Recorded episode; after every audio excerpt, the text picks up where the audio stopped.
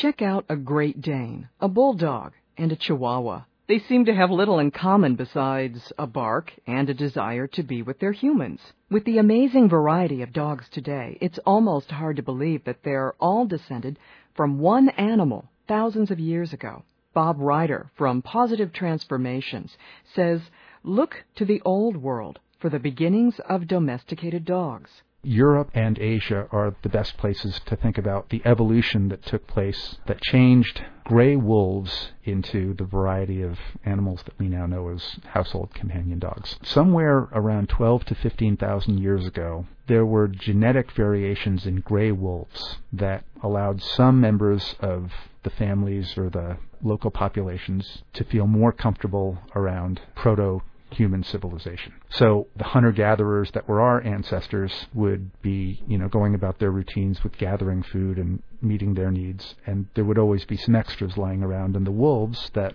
were genetically predisposed to be less shy could sustain their living by getting close enough to the human camps to pick up some of those scraps. And over the course of thousands of years, it became clear to proto humans that having the wolves around enhanced their opportunity to survive as well. So we kind of co evolved together over the last 10, 12, 15,000 years to need each other and to, to take care of each other as we go along. Dogs not only made themselves at home, they made themselves useful. As the evolution proceeded and as humans became more and more successful and more populous on the planet, there were more behaviors that dogs could offer that became useful to have around. For example, helping in hunting. Dogs that could go and sniff and locate where potential prey were would have been very handy. Animals that could chase down and help kill quarry that humans might like hunt. a wolfhound.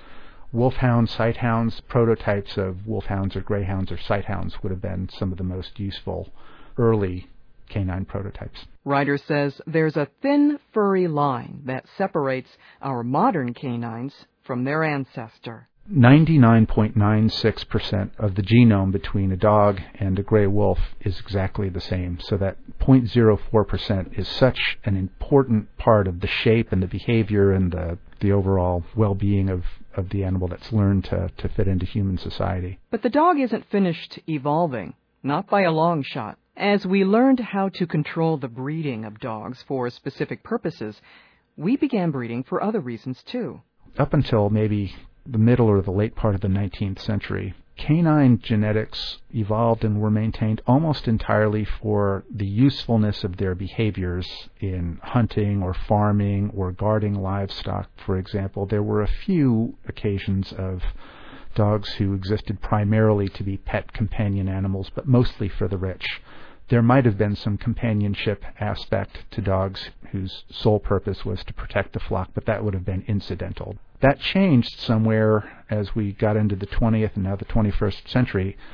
So mostly breeding occurs now for breed standards. We're, we're really interested in the appearance of the dog, and there's just a myriad of health problems that go along with that. So the standard for, say, a golden retriever is to have an appearance that just that's just so when it stands upright. The shape of its shoulders, its rump, how it carries its tail are all what breed enthusiasts are looking for.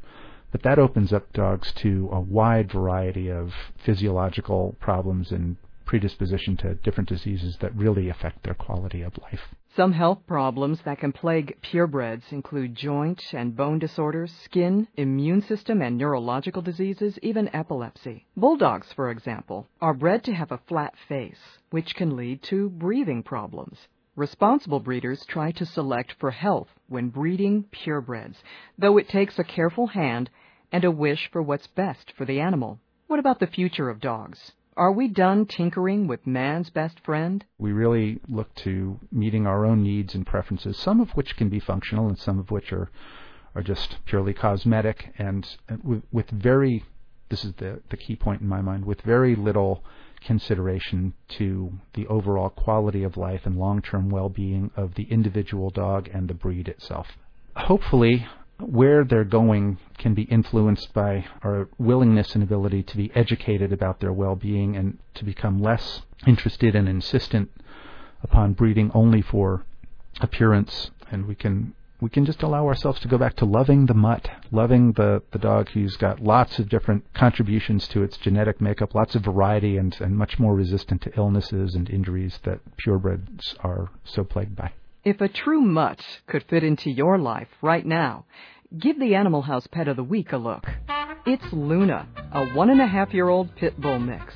Luna's a single mama of nine, all of whom have been adopted out. Now she's looking for her forever home. Luna loves toys, squeaky balls, squeaky bones, squeaky squirrel. They're all good. Looking for a cuddle? Luna's an expert. She also has plenty of kisses to share with anyone willing to share a lap with her. Get to know Luna at the Humane Society of Central Illinois. I'm Laura Kennedy.